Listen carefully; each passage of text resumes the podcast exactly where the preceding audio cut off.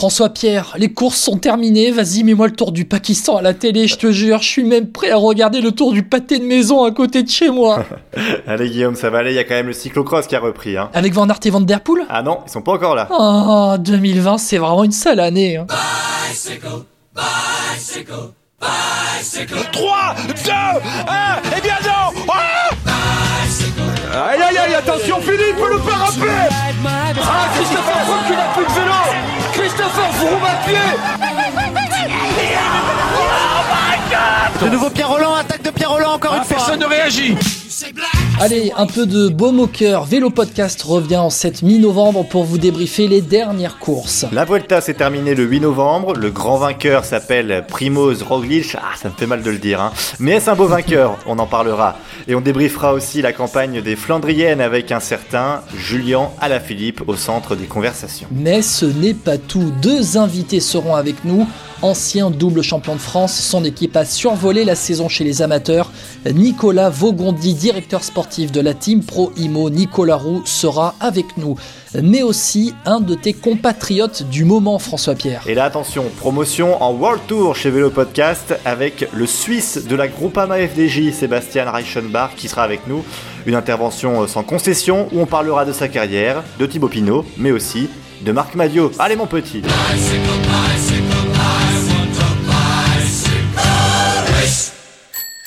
Et on commence ce podcast avec le Tour d'Espagne et la Vuelta qui s'est terminée il y a quelques jours, qui a conclu cette saison deux mille vingt si particulière.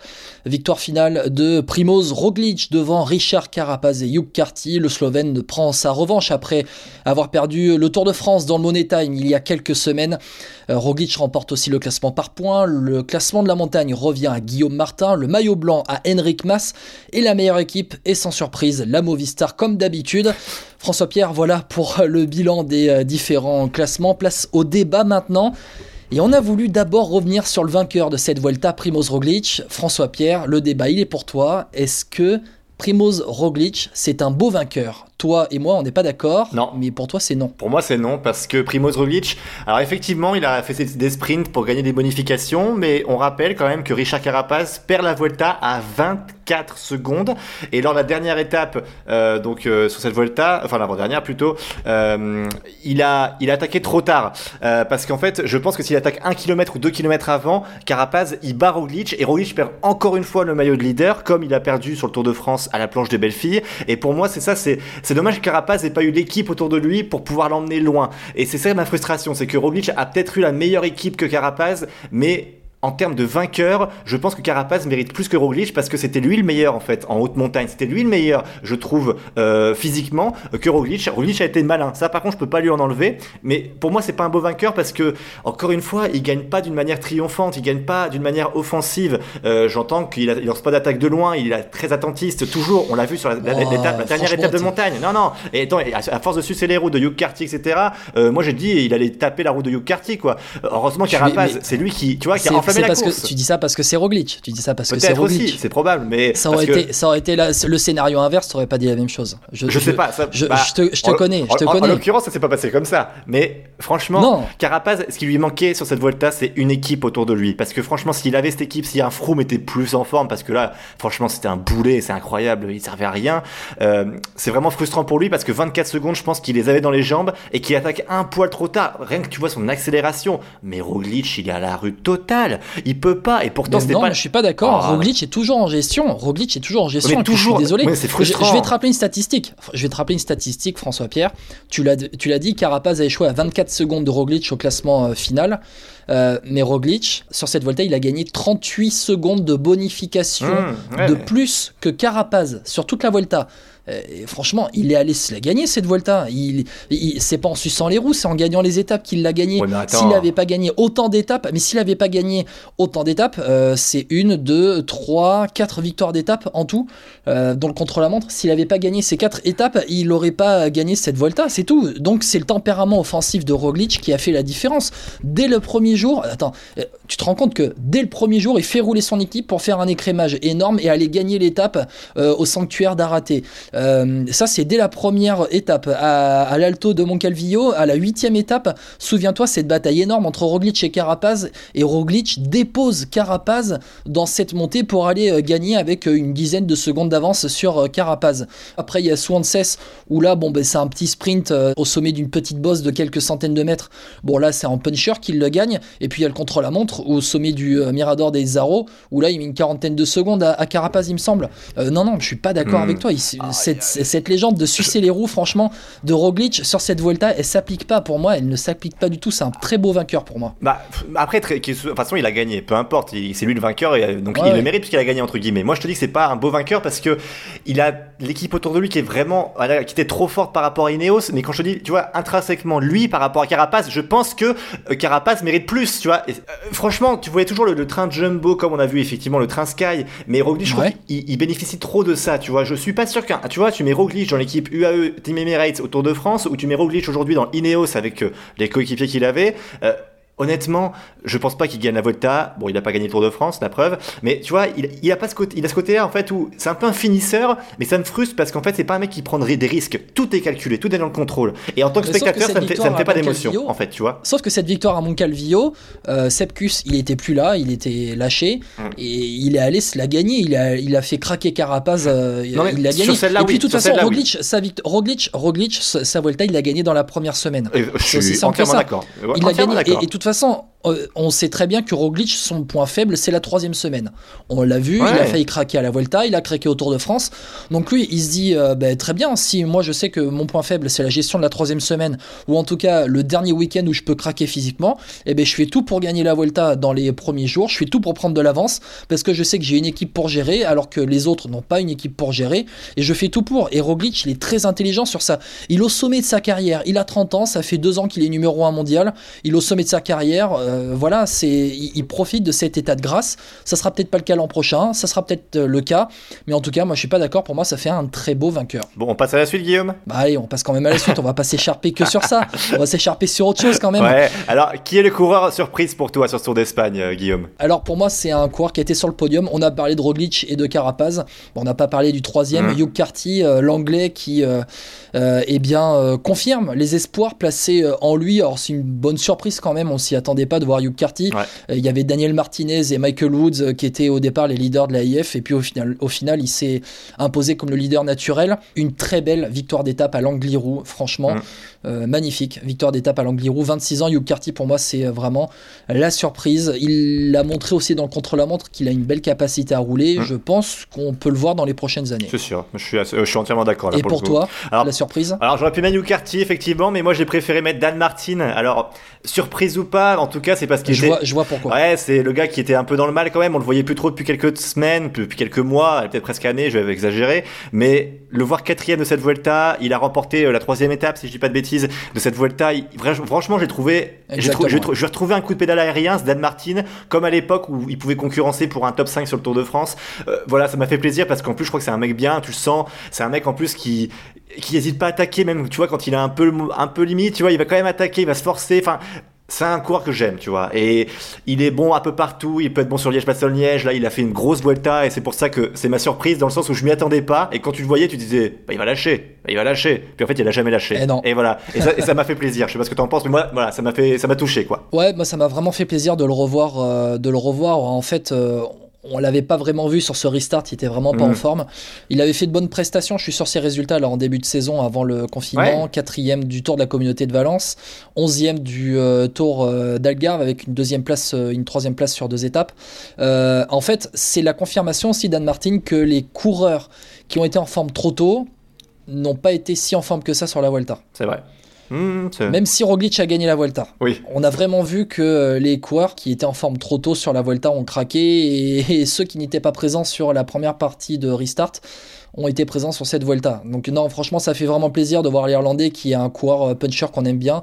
À trente-quatre ans, il aura Chris Froome en leader dans les prochaines années. Ouais, bon, je pense que ça va. Enfin, Chris Froome, on va voir quel niveau il va avoir en, en fait, en tout cas. Mais bon, ça va être un peu. Faudra, oui, faudra qu'on en parle. Oui. On en parlera plus tard. C'est sûr. Bon, euh, on a parlé des leaders. On va parler des Français quand même. Ah bah oui. François Pierre avec deux victoires d'étape ah. pour les Français sur cette Vuelta. Une huitième euh, place finale aussi pour David Gaudu, oui. Et puis bah, il n'y a pas pour Guillaume Martin.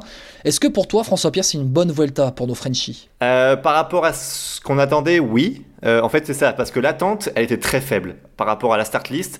Il y avait juste ouais. cette, ce, allez, voilà, la petite, euh, le petit bonbon Guillaume Martin. On savait qu'il était en forme, peut-être qu'il voulait faire quelque chose, peut-être une victoire d'étape. Pinot, bon, on a, on a très vite compris que c'était mort. Il a abandonné au bout de la deuxième étape ou troisième étape, je sais plus. Euh, donc c'était vite mort. Et moi, ce qui me fait plaisir, c'est David Gaudu. Voilà, David Gaudu, enfin, il se montre en patron.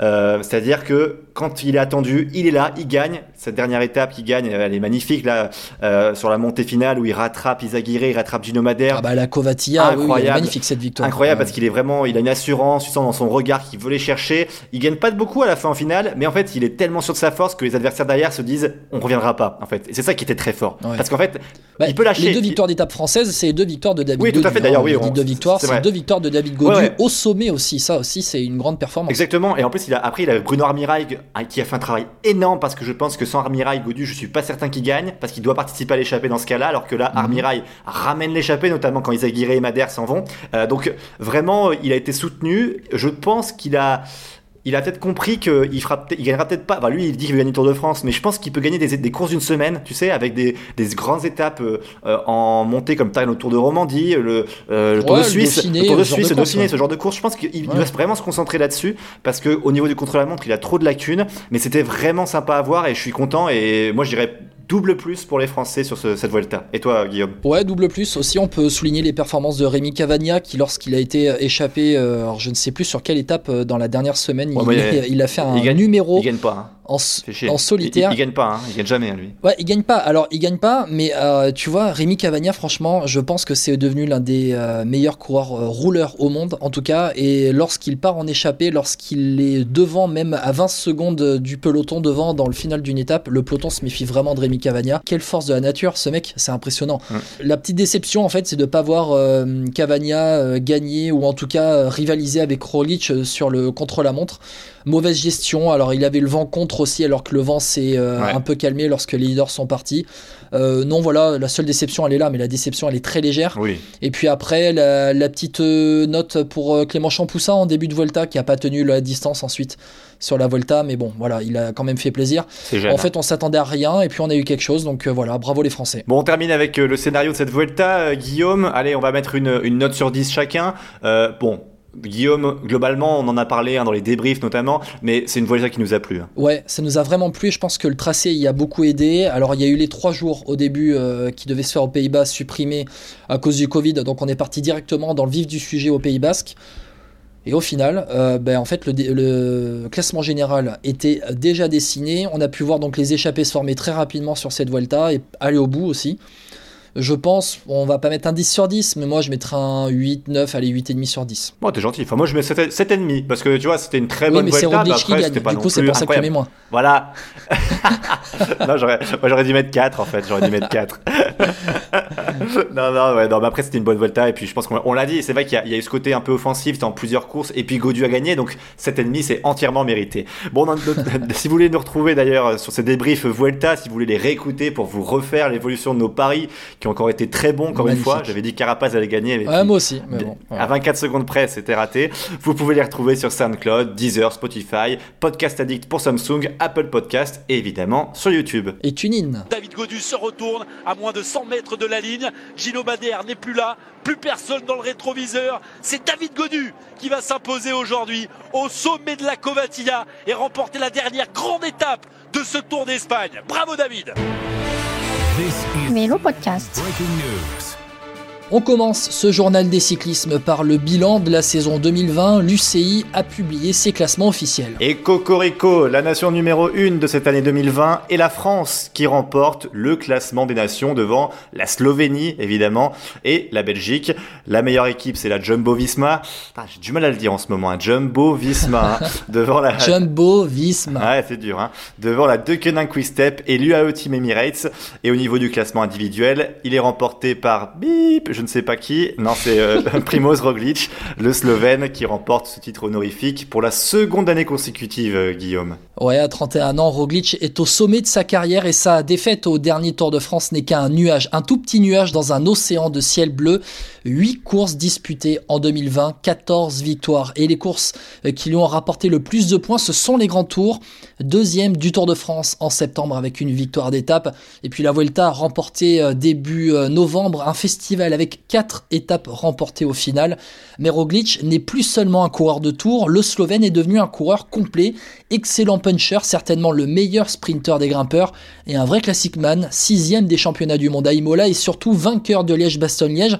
C'est quatre mille deux cent trente-sept points U C I, il les a aussi glanés au Dauphiné avec une victoire d'étape et trois jours en jaune. Et quelques jours avant, début août, sur le Tour de l'Ain, c'est tout premier jour de course en deux mille vingt, car oui, Roglic n'avait disputé aucune course avant le confinement. Sa saison a donc duré trois mois. Et sans oublier son championnat national, hein, champion de Slovénie en ligne fin juin devant Pogačar, qui lui aura bien rendu sur le Tour de France. Il aura été aussi vice-champion du contre-la-montre euh, derrière euh, Pogačar. Allez, euh, petit jeu là comme ça, Guillaume. Sais-tu quel est le coureur qui est le plus fort sur les courses par étapes cette année ? euh, Denis Flao. Non, c'est pas Denis Flao. J'aurais bien aimé, dis donc. Non, c'est, c'est qui ? C'est Roglic encore. Ça me... Ah, oui. Ah là là, bien, évidemment, évidemment devant évidemment. Pogačar et Richie Porte, en tout cas selon un classement de l'U C I. Et sur les courses d'un jour, tu sais qui c'est ou pas le, le meilleur ? Un certain Belge, je crois. Ouais, c'est Wout van Aert devant... De ton euh... équipe préférée. Ouais, Wout van Aert, effectivement. C'est quand même dur hein, quand on n'aime pas la Jumbo en ce moment. Euh, de, ouais. Devant Mathieu Van Der Poel et Julien Alaphilippe. Et chez les femmes, la numéro une mondiale s'appelle Anna Van Der Breggen, la double championne du monde à Imola, devance Elisa Longo-Borghini et Annemiek van Vleuten, première française, la championne de France, Audrey Cordon-Rago, trente-deuxième. Pour être complet, Trek Segafredo remporte le classement par équipe hein, devant euh, Bols Dolmans et Mitchelton Scott. La F D J Nouvelle-Aquitaine Futuroscope termine dixième. La dernière fois qu'on a fait un podcast complet, c'était début octobre et depuis il y a eu quelques courses, les Flandriennes, on en parlera à la fin de ce podcast pour débriefer la campagne, mais aussi un magnifique Paris-Tour remporté par le Danois Kasper Pedersen devant Benoît Costefroy et F P. Le championnat de Suisse, chez toi ? Ouais, attends, juste avant, je voudrais revenir. Tu sais que Pedersen, ça m'a agacé, hein. Il a quand même sucé les roues de Costefroy tout le long sur cette course, hein. J'étais fou sur mon canapé, j'étais fou. Mais revenons au championnat de Suisse, tu as raison. Un championnat. Oui, allez, vas-y, vas-y, te fais pas de mal. Un championnat écrasé, hein, par Stefan Küng qui gagne avec cinq minutes d'avance sur Danilovic et Simon Pelo. Euh, en fait, ça reste dans le giron F D J, globalement, les maillots de Suisse, hein, avec Reichenbach l'an passé, Stefan Küng cette année, un peu comme d'habitude. D'ailleurs, on en parlera à la fin de ce podcast avec Sébastien Reichenbach, son équipier qui a terminé, lui, onzième de ce championnat de Suisse. Allez, F P, je te propose de parler des jeunes avec les championnats de France de l'avenir disputés à Grès, en Haute-Saône, fin octobre. Chez les espoirs, retiens ce nom, attention, victoire d'Axel Zingle, Zingle, je sais pas comment on le prononce pour l'instant, mais on va apprendre à le prononcer dans l'avenir. Axel Zingle, vainqueur du C C Etup, futur professionnel chez Nippo Delco Provence lors des trois prochaines saisons. Il devance Florian Dauphin de la Sojasun Espoir, futur coureur de l'Oudéac, la réserve de la B N B Hotel Vital Concept. Troisième, Mathis Louvel de l'Arkea Samsic. Et quatrième, il était notre invité en septembre, Kevin Vauquelin du V C Rouen. En contre-la-montre, le titre homme revient à Thomas Delphi de Chambéry. Le titre femme espoir à la spécialiste Juliette Labou. Et la course en ligne féminine a été remportée par Laura Asensio. On est complet. Vélo Podcast Dossard numéro dix-huit. Vous êtes bien dans le journal des cyclismes. On continue ce journal avec deux tristes nouvelles. Le décès de Roland Fangil, créateur de l'Étoile de Bessèges, hein, il y a tout juste cinquante ans. Il s'est éteint chez lui dans le Gard, un serviteur du cyclisme, hein, selon Daniel Manjas, qui lui a rendu hommage. Il avait quatre-vingts ans. Autre décès, celui de Louis Rostolan, ancien coureur de la fin des années cinquante, début des années soixante, hein, ancien équipier de Jacques Anquetil et grand-père de l'ancien pro Thomas Rostolan. Louis Rostolan est décédé à quatre-vingt-quatre ans des suites d'un cancer. Allez, un peu de baume au cœur maintenant avec Julien Alaphilippe et une déclaration qui fait parler. Oui, le champion du monde était l'invité de l'émission Bistro Vélo sur la page Facebook d'Eurosport et il a déclaré « Si je n'avais qu'une course à gagner, ce serait le Tour de France, mmh. une nouvelle case à cocher dans ses objectifs. Hein. » On en parle, on en parle souvent ensemble, Guillaume, pour savoir s'il faut aller qu'il se dirige vers les classiques ou le Tour de France. Visiblement, il a décidé. Ça y est, enfin, enfin, enfin, enfin. on l'attend, on l'attend vraiment. Quand il se met quelque chose en tête, généralement, il le réussit. Donc c'est tant mieux. Euh, François Pierre, la saison deux mille vingt vient de se terminer, mais la saison deux mille vingt deux mille vingt et un, c'est déjà dans quelques semaines. Ouais, et c'est devenu une habitude, hein. Les coureurs partent en Amérique du Sud et en Océanie au mois de janvier, avec notamment le début de saison World Tour, au Tour Down Under et à la Cadel Evans Race. Eh bien, ces deux, ces deux courses, elles sont déjà annulées en raison de la pandémie de Covid. Il faut avouer qu'il y a une quatorzaine imposée aux équipes hein, par les autorités australiennes, comme le tennis, hein, c'est un peu problématique, donc du coup, c'est annulé. Et en Europe, une course prévue fin avril, début mai est déjà annulée. C'est le Tour du Yorkshire, euh, annulé aussi à cause du Covid. De la Covid à la politique, il n'y a qu'un coup de pédale, surtout aux États-Unis. Souvenez-vous de Quinn Simons, la jeune pépite américaine de la Trek Segafredo de dix-neuf ans. Elle avait été suspendue hein, pour des paroles pro-Trump. On en avait parlé ici après un débat entre Joe Biden et Donald Trump.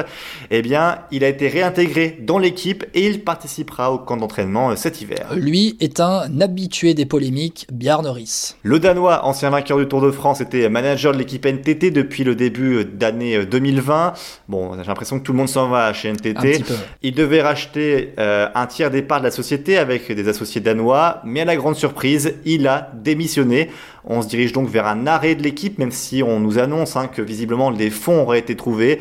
Euh, donc il y a certains coureurs qui s'en vont, notamment Giacomo Nizzolo. Il y a aussi le recordman de l'or qui sont dans cette équipe, hein, Victor Campenars, qui sont donc toujours sans contrat pour deux mille vingt et un. Victor Campenars qui pourrait perdre son record, mais pas tout de suite. Oui, le Britannique Alex Dowsett avait programmé sa tentative de record de l'heure le douze décembre prochain à Manchester. Problème, il a contracté le Covid, euh, la Covid dix-neuf. Donc la tentative est repoussée à l'an prochain. Dowsett est ancien détenteur hein, du record en deux mille quinze. Euh, parlons des sprinteurs maintenant avec l'affaire Grenowegen-Jacobsen. Ouais, on en a longuement parlé à deux Guillaume hein, là, dans un podcast. On rappelle les faits, même si vous vous en souvenez probablement. Hein.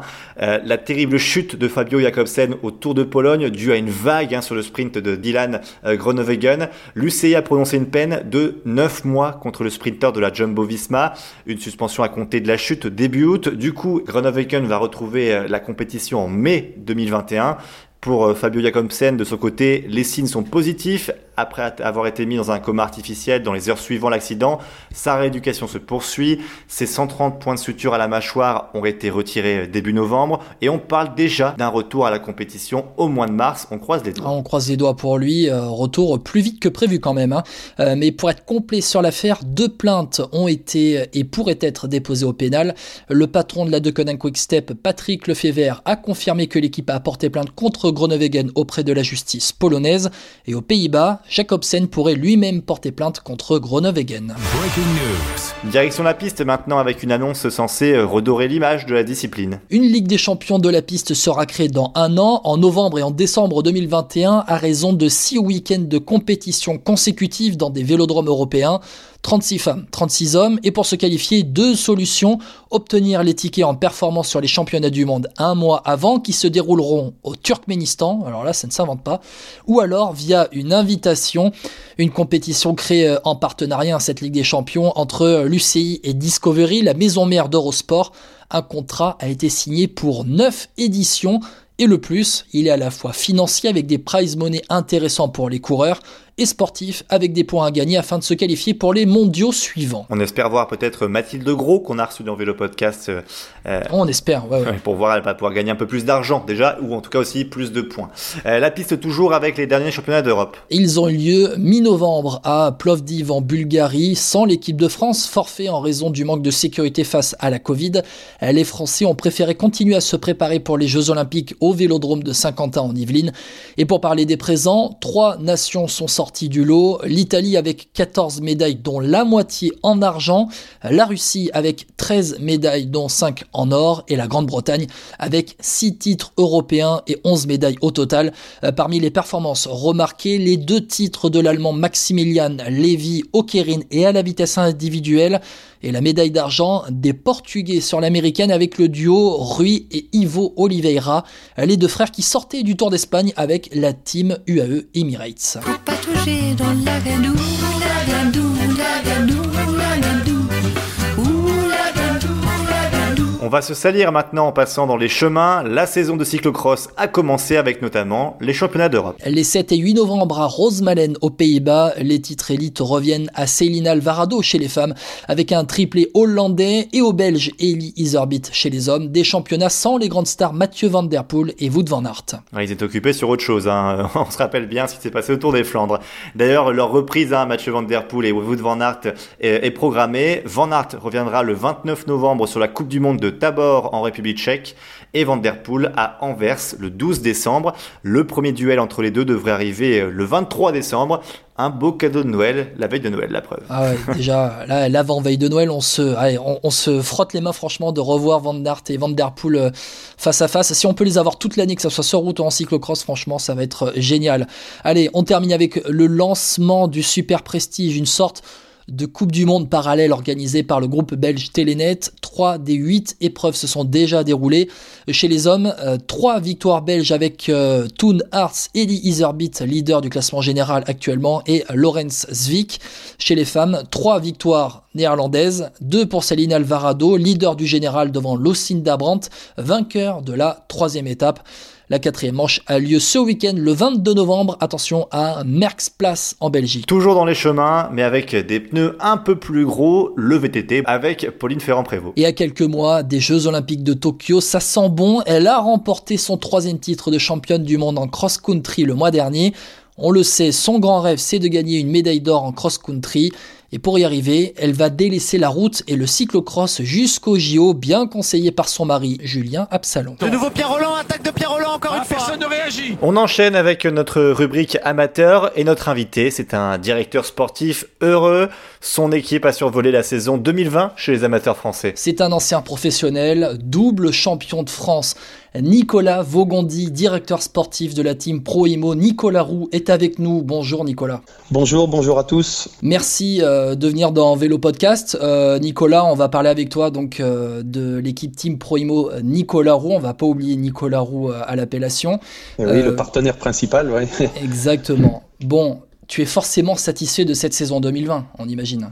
Oui, oui, très satisfait, évidemment. Euh, satisfait malgré cette courte saison à cause du, du, du, de la crise sanitaire qu'il y a eu. Ça a impacté le, le vélo et beaucoup d'autres choses. Mais on a commencé la saison début février. Elle s'est arrêtée euh, début mars. On l'a repris le premier août pour s'arrêter euh, fin octobre.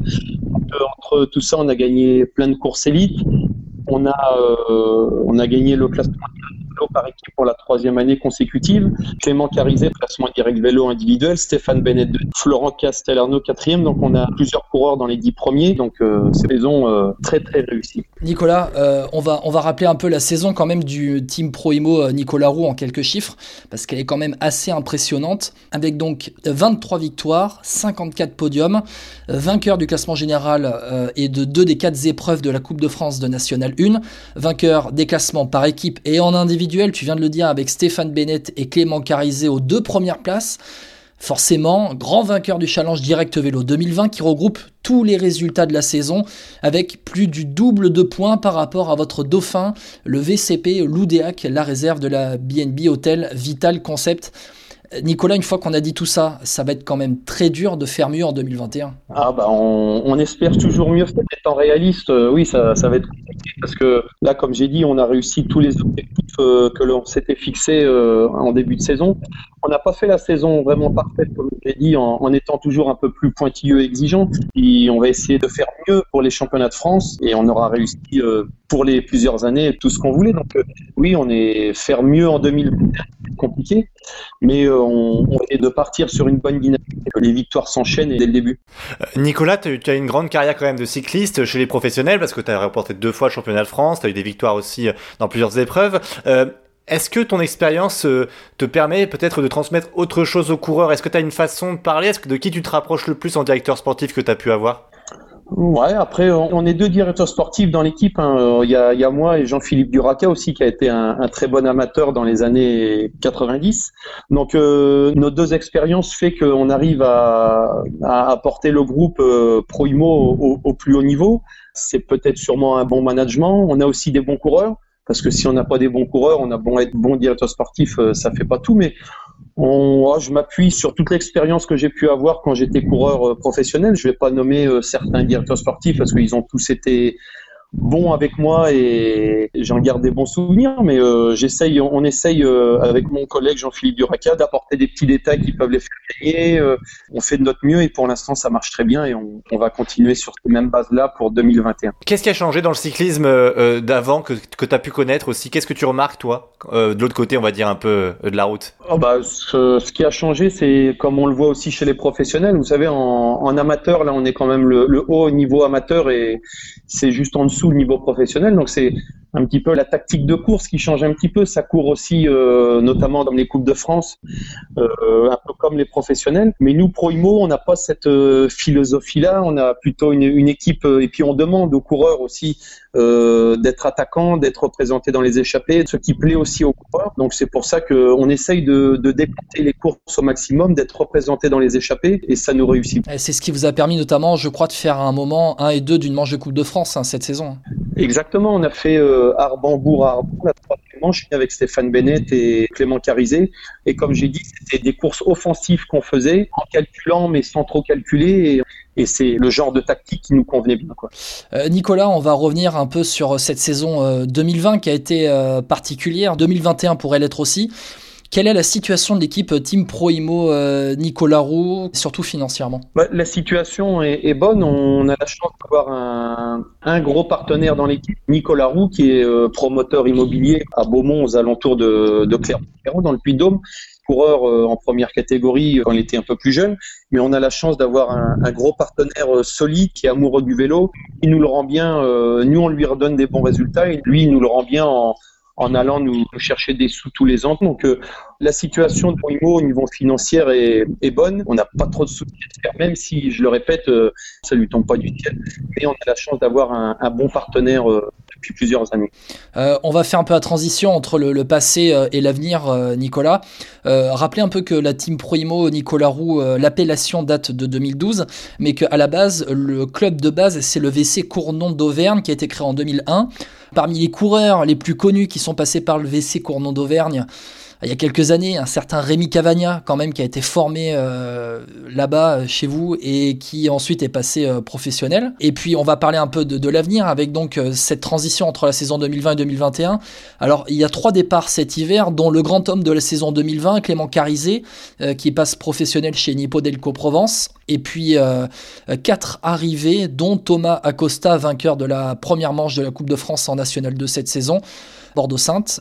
Nicolas, quels seront ses objectifs ? Est-ce que tu as les objectifs, euh, quand on est National un amateur, on veut toujours gagner, ça c'est sûr, mais aussi former des jeunes, peut-être un futur Rémi Cavagna euh, au Team ouais, Pro Imo ? Déjà, euh, c'est vrai que Rémi Cavagna, euh, on, on le répète de temps en temps, ou c'est des fois redit à la télé, son dernier club euh, amateur avant d'aller chez les professionnels, c'était le, donc le V C C A, le Vélo Club Cournon d'Auvergne. Nous, on dépend du, du V C C A, du, du Cournon d'Auvergne. Sur notre licence, il y a marqué Cournon d'Auvergne et Team Pro Imo.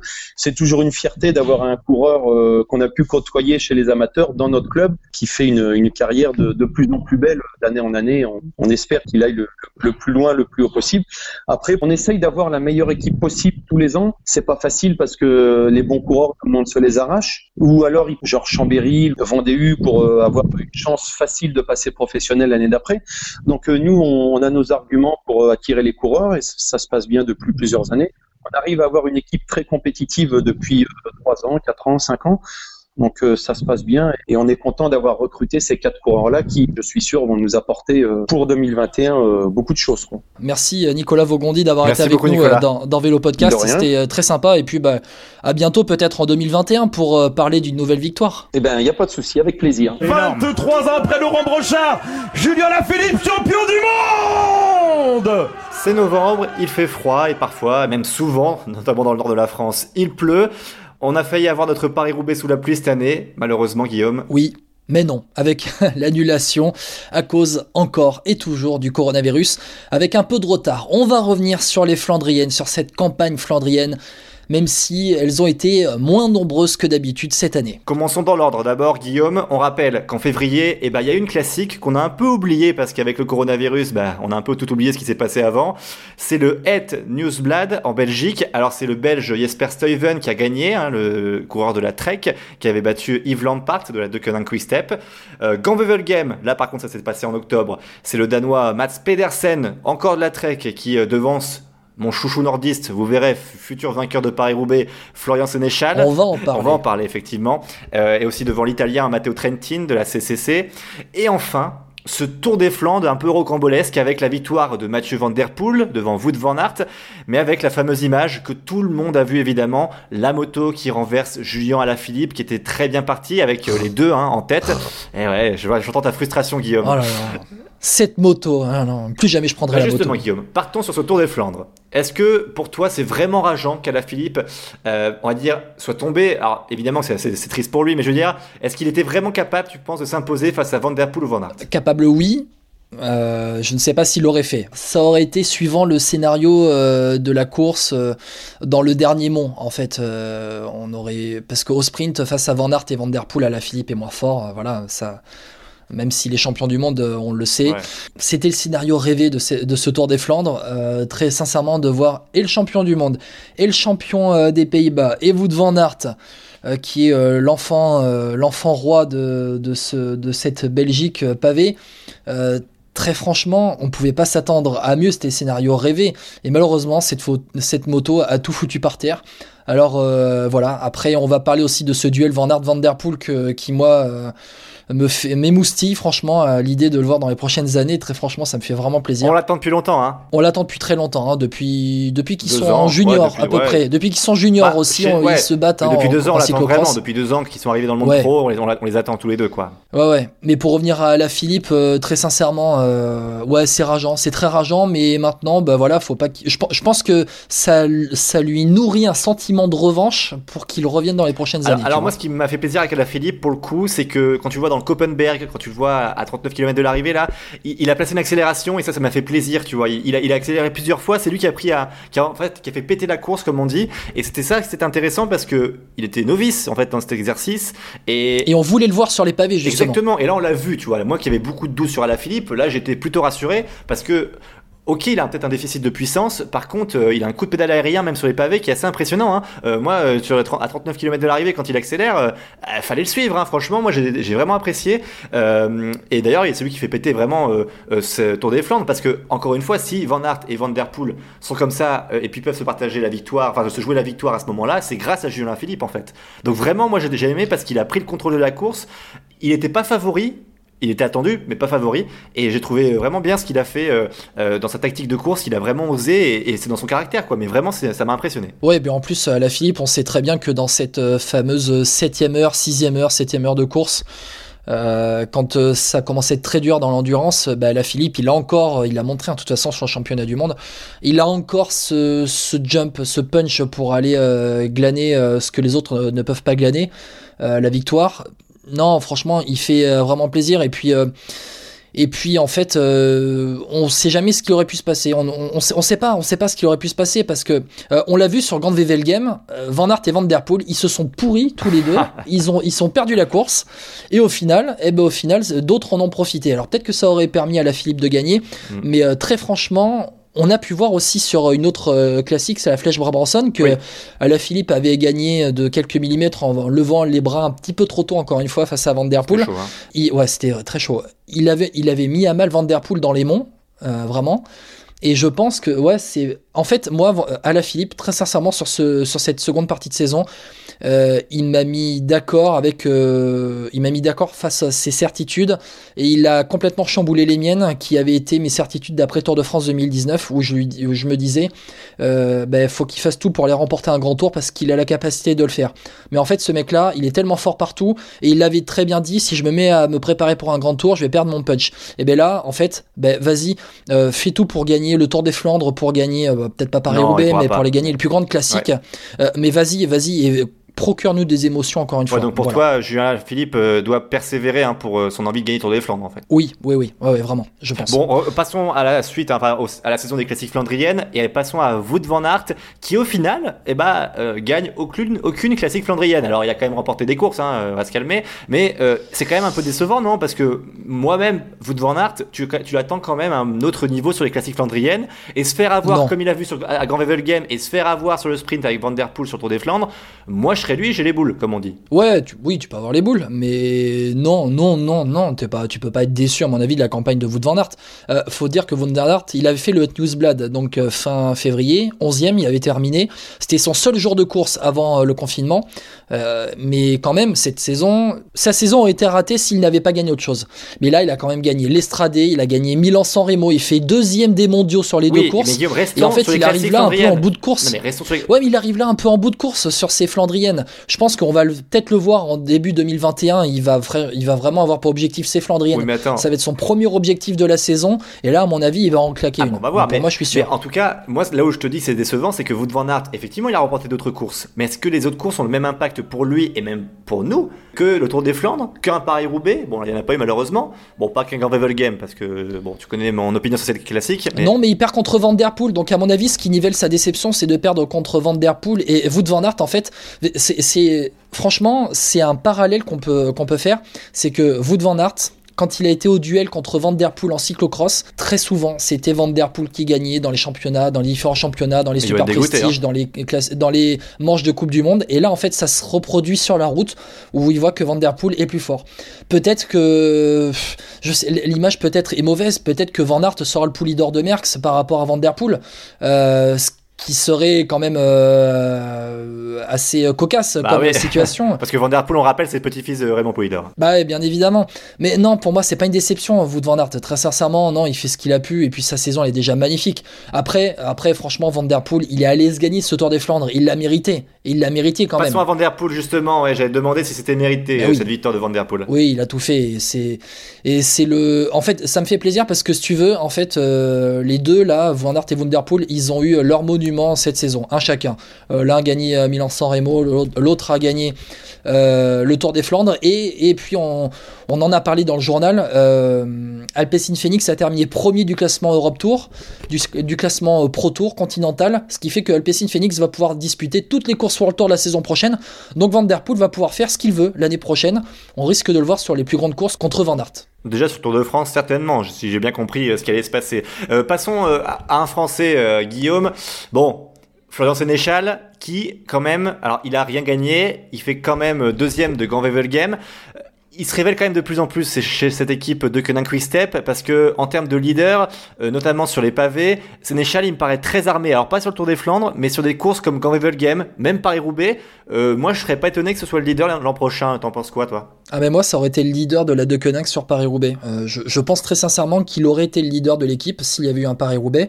Il a gagné une classique, hein, c'est une semi-classique, euh, la Druivenkers Overijse, euh, pour magnifique accent, où il a fait la nique aux Alpecin Phoenix, à De Monte et à Van Der Poel. Énorme, énorme Sénéchal. Là, franchement, à vingt-sept ans, c'est la saison de la confirmation pour lui, à mon avis. Euh, il a prouvé qu'il était là pour, euh, qu'il était vraiment présent, qu'il pouvait le faire euh, rivaliser contre les, contre les meilleurs euh, sur le pavé. Or, Tour des Flandres, il termine dans le groupe de poursuivants, euh, où en fait, c'est Lampart. Il a roulé avant aussi, hein, attention. Ouais, voilà.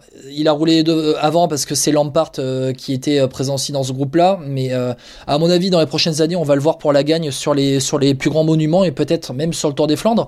Euh, mais allez, euh, son rêve c'est gagner Paris-Roubaix, c'est ton rêve aussi qu'il gagne Paris-Roubaix, je pense qu'il va le faire. Ah, j'espère aussi. Après, moi ce qui me plaît avec euh, Sénéchal, c'est qu'en plus il va vite au sprint. Enfin, c'est pas le meilleur sprinter au monde, hein, mais il va vite. Oui. C'est pas un mec qui est, c'est pas un manchot, donc je me dis, si sur Paris-Roubaix, même s'il arrive à trois ou quatre, il y a moyen qu'il gagne. Euh, après, il faudra voir comment, s'il est bon sur, sur le vélo. Il faut pas que ça tombe contre Van Der Poel. Non, c'est, euh, bah, cela dit, tu dis ça, mais euh, par rapport à l'expérience qu'il peut avoir Sénéchal, euh, par rapport au fait que ce soit sa région, tout ça.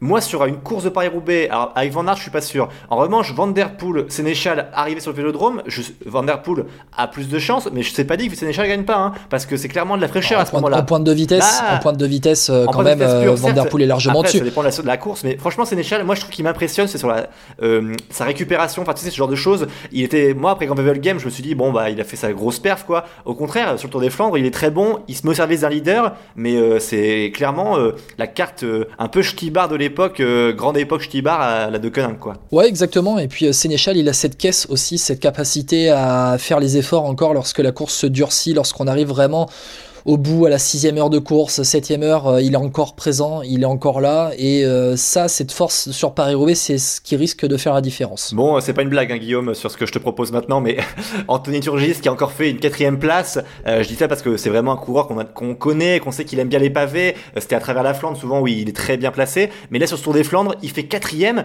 Euh, le coureur, la Direct Energy. Euh, Honnêtement, euh, est-ce que tu penses que c'est un coureur qui peut potentiellement gagner ce Tour des Flandres à l'avenir, ou est-ce qu'il est bon condamné à faire des places, mais euh, il a un sacré potentiel, ce Anthony Turgis, hein. Bon, écoute, on a vu Alberto Bettiol gagner le Tour des Flandres, donc je me dis qu'Anthony Turgis peut le gagner. Euh, Turgis, en fait, c'est l'homme de ces grandes courses, de ces courses qui durent très très longtemps, à plus de deux cent cinquante kilomètres, parce qu'en fait, Anthony Turgis, je, j'ai l'impression, hein, c'est qu'une impression, mais dans une saison, on le voit, on le voit sur le Tour des Flandres, sur Paris-Roubaix, et on le voit au Championnat de France. C'est vrai. Lorsque la course dure euh, plus de deux cent cinquante bornes. Alors peut-être pas deux cent cinquante sur le championnat de France aussi, mais, mais en fait, mais c'est, c'est un mec qui, pour moi, a une caisse énormissime.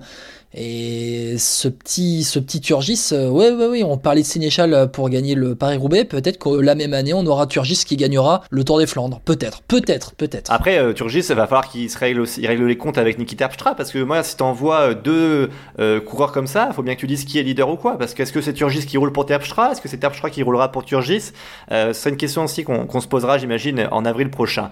Bon, on termine. Je sais pas si Terpstra va faire long feu euh, à la, à la Total Direct Energy. Hein. Perso, bon, euh... on va voir ça après comment il a récupéré. Il est encore sous contrat l'an prochain, j'imagine. J'ai pas vu dans ses. Dans euh, bah, je suis en train de vérifier justement. Euh, il est sous contrat la saison prochaine pour sa troisième année de contrat avec la Total Direct Energy. Il a trente-six ans, Niki Terpstra. Hein. Bon, après ça, ça doit rien il dire. Il a eu trente-six ans cette année. Il aura trente-sept ans l'année prochaine. Ouais, mais peut-être que sa fin de carrière, ça sera en fin de saison prochaine. C'est possible. Peut-être. Bon, on termine avec un mot quand même de la campagne féminine des Flandriennes. Alors pas de Paris-Roubaix, pas encore, puisque le rendez-vous est en deux mille vingt et un pour ce nouveau Paris-Roubaix féminin.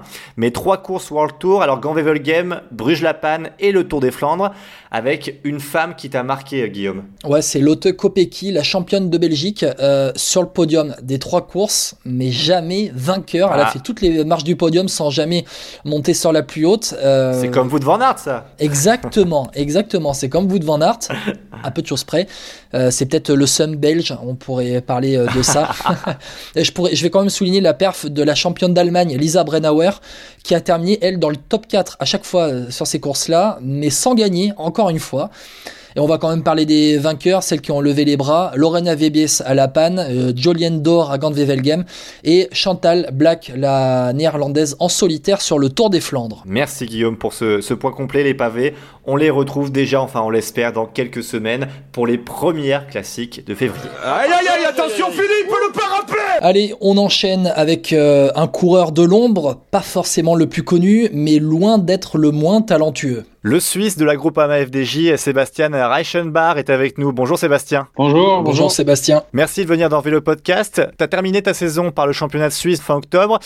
deux mille vingt, c'est vraiment une saison particulière, euh, notamment pour toi, parce que tu as perdu ton titre de champion de Suisse aussi. Hein. Oui, tout à fait. Ouais. Euh, jusqu'à la fin, euh, on, on était dans l'incertitude pour ce...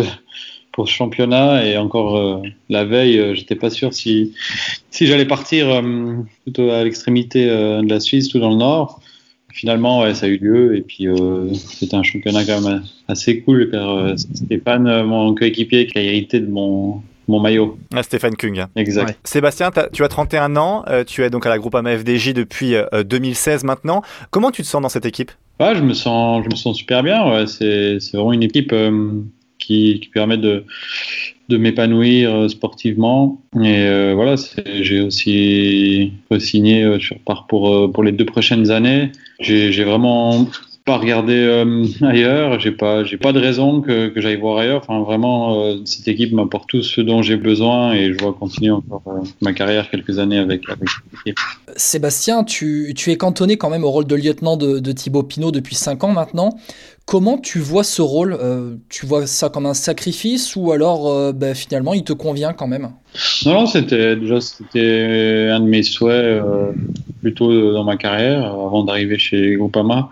Quand j'étais chez Yam Cycling où j'étais néo-professionnel, euh, le rôle de, de leader ne me convenait pas et voilà, mon souhait c'était de mettre au service d'un, d'un grand coureur et je prends beaucoup de plaisir, euh, c'est pas du tout un sacrifice, c'est, c'est vraiment un plaisir de, d'effectuer ce rôle. Ouais. Sébastien, tu peux nous expliquer, approfondir un petit peu euh, pourquoi, tu, pourquoi ça ne t'allait pas ce rôle de leader euh, finalement ? Pourquoi tu as préféré plutôt basculer vers un rôle, un rôle de lieutenant ? Parce que tu grimpes bien. Hein. Oui, bah, t'es quand même un coureur qui fait de bons résultats quand même quand tu en as l'opportunité. Euh, oui, tout à fait, ouais, je pense que euh, j'aurais pu faire sur certains, certaines courses euh, par étape d'une semaine, des, des top dix. C'est tout ça, mais voilà, après euh, le classement général, tout ça, quand on, on a un rôle à tenir d'une équipe, c'est une pression différente euh, de coéquipier et euh, ça peut parfois euh, finalement euh, limiter le coureur si la pression et tout lui convient pas. Et euh, voilà, quand je suis dans ce rôle euh, où je suis totalement dévoué à mon leader pour qu'il, qu'il réussisse euh, pleinement ses, ses objectifs, euh, la pression est un petit peu différente et on doit vraiment être au top finalement pour son leader et moi pour soi personnellement finalement. C'est ce qui me convient, je pense aussi euh, assez bien. Parlons de ce dévouement justement. Alors j'ai une théorie, euh, Sébastien, sur ce dernier Tour de France. Attention aux théories de François Pierre. Attention. Euh, en fait, je, j'ai remarqué que tu étais souvent à l'arrière du peloton. Est-ce que c'était un, une tactique de l'équipe pour que quand tu aperçois Thibaut Pinot, tu lui dises « Allez mon coco, tu remontes » parce que alors à chaque étape, je t'ai vu derrière, mais sachant que à chaque fois tu restais avec le peloton, donc ça veut dire que tu, au fur et à mesure tu, tu suivais Thibaut Pinot un petit peu. Est-ce que c'était une tactique ou pas ? Non, non. Après, c'est vrai que sur, euh, sur le Tour de France, c'est C'est compliqué. Il y a, il y a vraiment deux endroits dans, dans le peloton sur le Tour où, où les chutes sont, sont moindres. C'est ou tout devant ou tout derrière. C'est, c'est quand même la course euh, la plus dangereuse au niveau, euh, au niveau stress et tout ça. Et, et voilà, des fois, ça, ça fait du bien de, à l'arrière pour un petit peu souffler et avant de, de se replacer pour les, les moments clés. Mais voilà, après, c'est sûr, avec ma, ma croix sur le dos, je passais pas inaperçu et c'est souvent aussi ce qu'on, ce qu'on retenait, que j'ai souvent à l'arrière. Ouais. Euh, Sébastien, parle-nous un peu de ta relation avec euh, Thibaut Pinot. Euh, la relation que tu entretiens, c'est ton leader, celui euh, euh, qui mène le groupe A M A F D J depuis euh, quelques années maintenant. Ouais, on s'entend, on s'entend très bien, hein, tout le groupe euh, qui suit Thibaut sur ses objectifs. On se parle aussi entre, entre les courses et tout ça. Euh, voilà, on a un peu la même façon de voir euh, notre sport. On aime aussi un petit peu la, la même chose en dehors et tout ça, que ce soit la nature. Voilà, après, Après, euh, je pense qu'il a réussi, Thibaut, à, à créer vraiment un, un groupe euh, vraiment très sympa où on, tout le monde se tire euh, vers le haut dans, dans le même objectif. Et pour performer à ce niveau, euh, c'est quelque chose de, de très important, mais ça prend du temps aussi euh, pour euh, monter une équipe comme ça. Ouais. Tu as un leader particulier, Thibaut Pinot, mais tu as aussi un patron particulier. C'est un personnage fort du cyclisme français. Raconte-nous un peu comment est Marc Madiot dans l'intimité de l'équipe. Est-ce qu'il est dans l'affect avec vous ? Est-ce qu'il est aussi passionné que nous, on peut le voir à travers nos écrans de télévision notamment ? Oui, oui, bien sûr. C'est, c'est un, un grand passionné. Euh, sur le Tour de France, il est là euh, tous les jours. Il vient tous les soirs euh, quand on est au... en train de manger, euh, de discuter, il veut, il veut tout savoir ce qui se passe dans le peloton, euh, tout ce qui se dit et tout ça. Et oui, c'est, c'est vraiment un, un manager charismatique et hum, il sait trouver aussi les mots quand on va pas, pas au mieux, quand il y a des moments difficiles, il, est, il sait trouver les bons mots, il a, il a vraiment les, le discours hum, assez facile et il sait mettre les, les bons mots au bon moment. Ouais. Justement, euh, Sébastien, parle-nous de ces un peu deux désillusions euh, de Thibaut Pinot euh, sur les deux dernières années au Tour de France. Comment tu les as vécues à l'intérieur ? Comment ça s'est passé ? Si tu peux nous raconter un petit peu. Mais après, il y a aussi euh, le Giro et tout ça. Enfin, c'est vrai que déjà, la désillusion la, la plus difficile parce qu'il hum, avait fini à l'hôpital, il avait une bronchite, euh, je sais plus, vraiment, c'était un problème au poumon et tout, assez grave, on peut dire, hein, comme ça. Enfin, il avait été vraiment quand même assez loin. Donc ça, ça nous avait bien affecté. Après, il y a eu l'année passée où ben, aussi il était dans la forme de sa vie. On ne l'avait jamais vu à, à un tel niveau. Et voilà, c'était aussi même plus très loin de Paris. Et cette année, c'était un petit peu différent où voilà, il, il a eu quelques chutes déjà avant, avant le tour. Il n'était pas prêt, euh, je pense, à cent pour cent avec son dos euh, déjà au départ. Et voilà, après les chutes euh, à Nice ont rien arrangé, mais c'était des, des c'était un, comment dire, un scénario vraiment différent des, des deux années d'avant où c'était vraiment compliqué. C'était, on était proche du but, on avait fait euh, toute l'équipe avait travaillé pour le classement général, et puis euh, un ou deux jours de l'arrivée, il y a eu ces événements malheureux qui sont arrivés. Mais voilà, cette année, c'était un petit peu différent quand même. Mais comment ça se passe justement, toi qui es un peu son lieutenant, est-ce que, je sais pas, tu le motives même quand tu le vois pas trop bien? Comment ça se passe? Est-ce qu'il te le dit à l'avance? Il te dit, bon, aujourd'hui, c'est pas ma journée. Est-ce que tu le savais? Est-ce qu'au contraire, t'étais surpris, notamment euh, l'an passé, quand il décroche? euh, Oui, bon, l'année, l'an passé, euh, tout est arrivé très vite finalement. Il a eu cette douleur, il a eu mal, euh, c'est venu comme ça, il est... Et euh, après, il a, il a dû abandonner. On n'a pas eu le temps finalement de, de voir. Mais après, voilà, tous les coureurs, ils ont toujours des moments où ils pensent qu'ils sont pas bien, et puis finalement, trois heures après, ils remportent la course. Et c'est, des, enfin, c'est assez compliqué à, à deviner euh, l'état et tout ça de forme. Euh. De, de, chaque, de chaque coureur. Ouais. Bon, il y, y a un petit chouchou dans, cette, dans ce vélo podcast. Alors, c'est plutôt un, mon un gros chouchou. chouchou. C'est, c'est, c'est notre chouchou, chouchou hein. Attention. Hein. Parce que je, je parie beaucoup sur David Gaudu depuis quelques années. Comment tu le trouves, toi? Ouais, c'est, c'est un coureur extrêmement ta- talentueux. Il, il est très impressionnant. Il a vraiment. Euh, j'ai pu participer. J'ai fait une ou deux courses, où les, notamment le Tour de Romandie, où il a gagné sa première étape World Tour. Et là, il a, il a vraiment pas peur, et il a vraiment, euh, quand il a quelque chose dans la tête, et il y a peu de coureurs qui peuvent le battre. Ça, c'est assez incroyable, euh, déjà à son âge, d'être autant euh, serein. Et puis, je pense qu'il gère très, très bien le, la pression, comme on a pu voir sur, euh, sur la dernière euh, Vuelta qu'il a, qu'il a courue. Et est-ce que si je dis qu'il te ressemble un petit peu, euh, parce que j'ai peur vraiment que David Gaudu, parce que c'est vrai qu'on parle de lui comme un leader, moi je le vois plus comme presque un lieutenant comme toi. Est-ce que tu non, penses la même chose? non, non, du tout, non, c'est très différent. Lui, il... il se fait plaisir en aidant euh, Thibaut ces quelques années, mais il sait que c'est pour euh, engranger du, de l'expérience, et un jour c'est, il, prendra, il prendra cette place sur, sur le Tour de France, et il sait qu'un, qu'un jour c'est lui qui va jouer les, les premiers rôles, et qui peut vraiment faire une performance euh, euh, incroyable, parce qu'en montagne il, c'est, c'est un des meilleurs euh, grimpeurs euh, français et du peloton aussi, on peut le dire. Sébastien, euh, ton contrat se termine dans deux ans à la Groupama F D J, tu auras trente-trois ans, comment tu vois la fin de ta carrière? euh, Pourquoi pas avoir plus de liberté en tant que leader dans une autre équipe? Alors tu nous en as parlé il y a quelques minutes, euh, tu te vois pas trop en tant que leader, mais est-ce que pour la fin de ta carrière, tu voudrais peut-être te faire plaisir, peut-être comme a fait Pierre Roland en revenant dans une Conti Pro euh, en étant leader? D'être leader, non, je pense pas que ce rôle... Euh... sur toute une année, va m'intéresser, même euh, d'ici deux ans ou comme ça. Mais par contre, euh, j'ai déjà dit à mon équipe que d'avoir euh, de la liberté sur euh, des courses, euh, notamment en Suisse, qui j'ai pas eu la chance de, de, de courir euh, chaque année, que ce soit le Tour de Romandie ou le Tour de Suisse. Euh, ça, c'est des courses que j'aimerais bien ces prochaines années euh, mettre un peu l'accent, et puis avoir un peu de liberté, euh, surtout pour jouer les étapes, quoi. Ça, c'est dans un avenir proche. Euh, des objectifs personnels qui, qui m'intéressent. D'ailleurs, on va faire la transition vers deux mille vingt et un. Sébastien, euh, quels seront tes objectifs en deux mille vingt et un par rapport à cette euh, saison si particulière qu'on vient de connaître là en deux mille vingt? Ouais, bah, justement, bah, ça, ça va jouer, dépendre du, du grand tour que je vais courir, que ce soit le Giro ou le Tour. Ça, ça, ça dépendra notamment de... de Thibaut, qu'est-ce qu'il envisage pour l'année prochaine? C'est trop tôt maintenant pour savoir, pour l'envisager. Je pense que c'est, c'est en discussion, et c'est pas, ça dépendra aussi des plans de l'équipe pour l'année prochaine. On va revenir un peu avec toi sur le parcours du Tour de France, parce que, bon, il a fait un peu débat ce parcours du Tour de France. Est-ce que toi, en tant que grimpeur, t'as été un peu déçu? Est-ce que tu te dis, bon, euh, avec Thibaut, en, le Giro, c'est peut-être plus pour nous, parce que, pour parler un petit peu à nos auditeurs de ce parcours du Tour de France, clairement, il y a beaucoup de contre-la-montre, beaucoup plus qu'avant. Euh, En résumé, il y a, voilà, il y a la montagne toujours, évidemment, mais on n'est pas sur un tour pour Thibaut Pinot, comme on a pu connaître les années précédentes. Euh, toi, Sébastien, t'en penses quoi de ce parcours? Ouais, c'est, t'as tout dit, c'est pas le parcours qui va mieux le convenir à Thibaut Pinot, ça c'est, c'est, c'est évident. Et bah, après, je pense que voilà, il y a eu ces deux dernières années, en tout cas, euh, le tour était très, très difficile, toutes les étapes, même la première semaine, c'était difficile. Et là, de remettre un Tour de France Euh, un petit peu plus euh, roulant, où il y a, ça va jouer aussi un peu plus sur le contre-la-montre. c'est, je pense que c'est aussi, euh, c'est aussi une bonne chose euh, pour voir des coureurs différents euh, les plus complets le, le remporter. Donc pour moi, euh, c'est, c'est, je vois ça d'un bon œil pour pas avoir chaque année le même scénario, les mêmes purs grimpeurs euh, à l'avant. Ouais. Bon, en clair, on peut déjà parler sur Remco Evenepoel. Non, non. Ouais, je pense qu'on risque de le voir. Euh, à l'avant, ça c'est sûr. Bah, merci beaucoup Sébastien d'avoir été avec merci nous. Merci beaucoup. Mais avec plaisir. Et puis euh, bah, on se retrouve bientôt dans, dans Vélo Podcast, tu reviendras nous voir quand même. Oui, oui, bien sûr.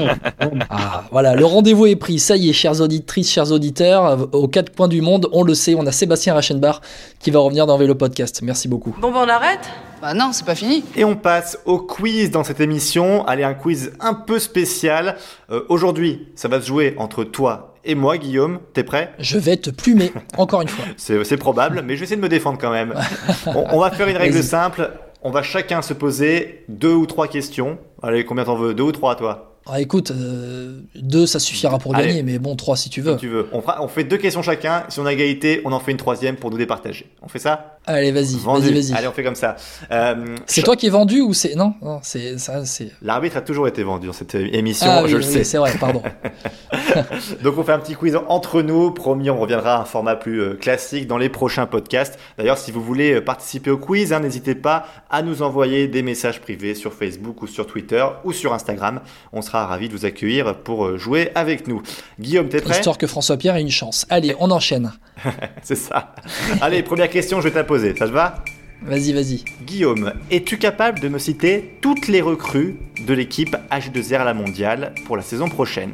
Qui sera plus H deux R oh, La Mondiale, ce sera H deux R Citroën, je rappelle. Ah, donc déjà un point en moins pour toi parce que c'est H deux R La Mondiale. Non, toutes les recrues ou je sais pas parce que... toutes les, alors toutes les recrues et ça comptera en nombre de points. Ça te va comme ça ? D'accord, ok. Et si je me trompe, il n'y a pas de points en moins ? Ah si, toujours.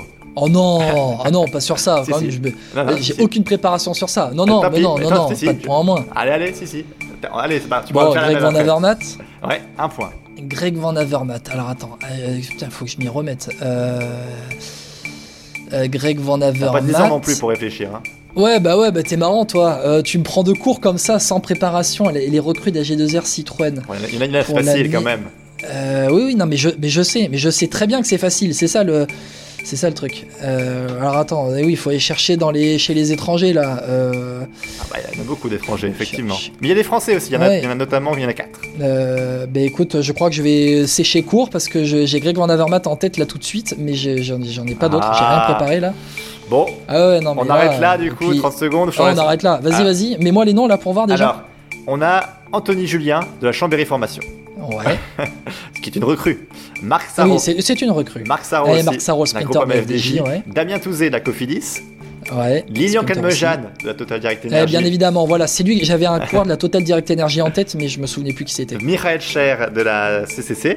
Ah mais oui, de la C C C, voilà, lui aussi je l'avais en tête. Bob Jungels de la Deceuninck-Quick-Step quand même. Ah mais bien évidemment, j'avais un gars de la Deceuninck en tête aussi. Je, je, je les avais, je les avais. Et mais... Stan De Wulf de la Lotto Soudal. De la Lotto Soudal, ouais. Et Van, Van Huck de la C C C aussi. Ouais, quand même, voilà. un point, bon, et, un zéro, mais oh, attends, t'aurais pu faire beaucoup mieux quand même. Oui, non, non, mais j'avais, euh, j'avais Calmejane, j'avais ah, ouais. euh, Jungels en tête, mais j'ai, j'ai, les noms ne venaient pas Allez, tout de suite. Et, euh, voilà. Tiens, moi je vais te demander de me donner, euh, je vais te man- demander de me donner sur le top cinq, euh, le top cinq de la Madrid Challenge féminine qui s'est déroulée à la fin du Tour d'Espagne. Euh, donc je vais te demander le top cinq. Allez, vas-y François Pierre. Euh, alors le top cinq, euh, est-ce qu'il y a Music ? Non. Ah, elle est pas là, elle. Evita Music n'est pas dans le top cinq. Je rappelle que c'était une sorte de course par étapes avec notamment un chrono euh, qui a eu lieu sur deux jours à la fin de la Vuelta masculine. Ça a été euh, deux jours pour les féminines. Ouais, alors euh, bon, chez les féminines, qu'est-ce qui peut gagner ? En plus, j'ai, j'ai un trou chez les filles. Hein. C'est pas mon point fort déjà de ouais. base. Bah là, je te, là, je te donne quarante-cinq secondes. Donc là, tu m'as pris de court avec. Euh, j'avais, j'avais la solution facile ou pas trop facile et du coup, euh, voilà. Ah, c'est pour ça que tu le venges. Euh, ah ouais, moi, vraiment. J'imagine ouais. qu'elle est néerlandaise, mais Van der Breggen, elle est dedans ou pas ? Non, ah. euh, Van der Breggen n'est pas là. Bah, vas-y, elle gagne tout sauf ça. C'est possible. Allez, je te, je te donne, je te redonne trente secondes là, max. Euh, qu'est-ce qu'il peut y avoir à part Van der Breggen ? Il n'y a pas la Danoise, Ludwig ? Cécile, euh, Cécilia Ludwig. Cécile Utrup, Ludwig, n'y est pas. Ah, oh, c'est pas possible. Mais en même temps, il y a qui dans ta course là ? Il n'y a personne dans ta course. Bah si, tu verras, mais il faut juste se connaître un petit peu, comme moi pour la G deux R quoi. Euh... Allez, trente secondes sont passées. Victoire de Lisa Brennauer, ah, l'allemande. Ça, ça je l'avais pas, ouais. Lisa Brennauer devant Elisa Longo Borghini, oh, euh, mince, Lore- Lorena Vebes. Ah, bah quand oui, même. Je suis con. Genre, ah, bah, en plus, tu sais que j'y ai pensé, je sais pas pourquoi je l'ai pas dit. J'ai, j'ai pensé à Van Vleuten. Ouais. Oh, mais je suis trop bête. Bon, bah. Hélène Van Dijk et Léa Kirchmann. Annemiek van Vleuten a terminé sixième. Allez, bon, ok. Allez, bon, tu, tu, voilà. tu, tu l'as joué comme ça. J'en repose encore une aussi. Donc là, un zéro allez, toujours vas-y. Pour toi. Euh, je vais te demander tous les départs, je veux, hein, de l'équipe C C C. Les départs confirmés. Non, je les départs. Après, je te parle des départs confirmés, des départs de coureurs qui vont dans une autre équipe. Parce qu'il y en a certains qui sont sans contrat, malheureusement. Ouais, mais non, mais après, faut pas que ça soit trop dur non plus. Euh, tu vois, faut que chance, j'ai, j'ai les coureurs. Alors, déjà, je t'en ai cité plein tout à l'heure. Donc on va, non, non, on... mais alors, déjà, j'ai Greg Van Avermaet et Michel Char. Ok, ouais, t'en as oublié déjà un que, t'avais, que je t'ai dit tout à l'heure. Donc, c'est, c'est beau ça. Voilà, non, mais ça fait deux points. Je suis désolé, ça fait deux points. Allez, si tu veux, trois zéro. Euh, alors, attends. Euh... Faut que, faut que le coureur ait trouvé une équipe, hein. C'est ça, hein. C'est des départs confirmés dans une autre équipe. Je parle pas de. Ouais, Matteo Trentin. Ouais, il est parti à la Emirates, Team Emirates. Euh, Attila Walter. Ouais, il part à la Groupama F D J, bravo. Euh, Groupama. Alors, C C C, C C C, C C C. Faut que je reprenne tous les gars de la C C C de cette année.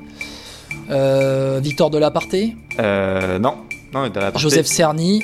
Ouais, Cerny, ouais, euh, Cerny, je l'ai, bon, je l'ai pas là, mais euh, non, ça, bah, attends, c'est pourquoi je l'ai pas là, c'est bizarre, Cerny. Cerny, ça a été signé oui, ouais, ce jeudi. Tout à fait, ouais, donc Cerny, c'est bon, oui, il est pas affiché, mais c'est bon. Euh, tu, tu... De l'aparté, c'est pas bon. euh, bah, De l'aparté, pourquoi je l'ai pas bah, Victor oui, mais, de l'aparté, qui est à la C C C quand même. De l'aparté, t'as raison. Bon, je pense que ouais, tu vas m'exploser. Euh... ouais, voilà. Bah après, faut savoir ce que tu veux, faut savoir ce que tu veux aussi. Et t'en as bien, euh... t'en as bien énorme quand même. Faut Thomas Nada à la, à la Quick-Step, tu l'as oublié. Hein. Ouais, mais lui, c'était en cours de saison, c'était pas cet hiver. Faute, ouais, face Thomas ouais, Nada, lui, bon. Il a signé chez Quick-Step euh, au mois d'août. Donc, euh, bon, il y a aussi euh, Nathan voilà. Van Hooydank de la Jumbo-Visma, qui parle ouais. à la Jumbo-Visma, Alessandro De Marchi. Il y a pas un petit joueur Roscoff euh, Roscoff, Roscoff. Pourquoi je l'ai pas, Roscoff? Ça me dit quelque chose aussi. Oh là là, je pense qu'il est pas à jour en plus, mon site. Ah, voilà, bravo. Bah voilà, en plus, tu veux me piéger et puis derrière, tu te fais euh, def. Donc, euh, bravo. Allez, pose-moi la question, mais je pense que tu vas gagner, vas-y. Euh, ouais, ouais, j'en ai une en réserve. C'est. Euh, Le calendrier, je vais te demander, euh, je vais te demander, allez, les courses avant le confinement, les courses World Tour avant le confinement, il y en a eu cinq. Mmh. Cite-moi les vainqueurs, s'il te plaît. Les vainqueurs des euh... courses World Tour avant le confinement, il y en a eu cinq. Alors, le Head Newsblad, c'était avant, puis je l'ai dit. Oui. Et le Head Newsblad, c'est Sénéchal deux, mais par non. qui euh... Ah non, pardon, il fait quoi? Ah, il fait quatre alors, pardon. Mais euh, je sais non, plus. non, mais c'était pas Sénéchal bah, qui gagne. Ah, je sais, ah, ça oui, je sais. Non, mais je réfléchis parce qu'en fait, Sénéchal, je sais qu'il est bien euh, dans cette course. Euh, Sénéchal, il fait dixième dans cette course. Dixième? Ah bon, bon, il est bien. Ouais. Enfin, c'est pas mal. Parce que l'U A E Tour, c'est pas Gaudu. Je sais qui c'est pas, mais je sais pas qui c'est. Ah, tu vois, quand on veut me piéger derrière, j'ai le répondant quand même. Ah, purée. Ah bah, attends, euh, comment il s'appelle Paris-Nice? C'est Sharman, Paris-Nice. Exactement, Maximilian Sharman. On se souvient avec cette photo à la fin où il, il a la main tendue. Ah, j'ai gagné. Voilà, c'est ça. Euh, ça donc, ça, ça c'est bon. Euh, à l'U A E Tour, purée, il y a Gaudu, et en plus ils se sont bagarrés à la fin. Ah là là, qui a... Ah, il y a une petite bagarre avec euh, deux trois mecs là. Ouais, il euh, y a pas. Non, Pogacar, il est, il est un peu pas Pogacar dans cette affaire. Tadej Pogacar, euh, si, mais et il, deux, il termine deuxième. Ouais, c'est ça, et le premier. Il termine deuxième. De... Le premier, c'est. Ah, bah je l'ai pas, vas-y, vas-y. Ça, c'est, un mec, c'est un mec qui a écrasé, euh, qui a écrasé euh, la première étape au sommet. La première ouais, mais sommet. Là je l'ai plus. Euh, Martinez Adam Yates.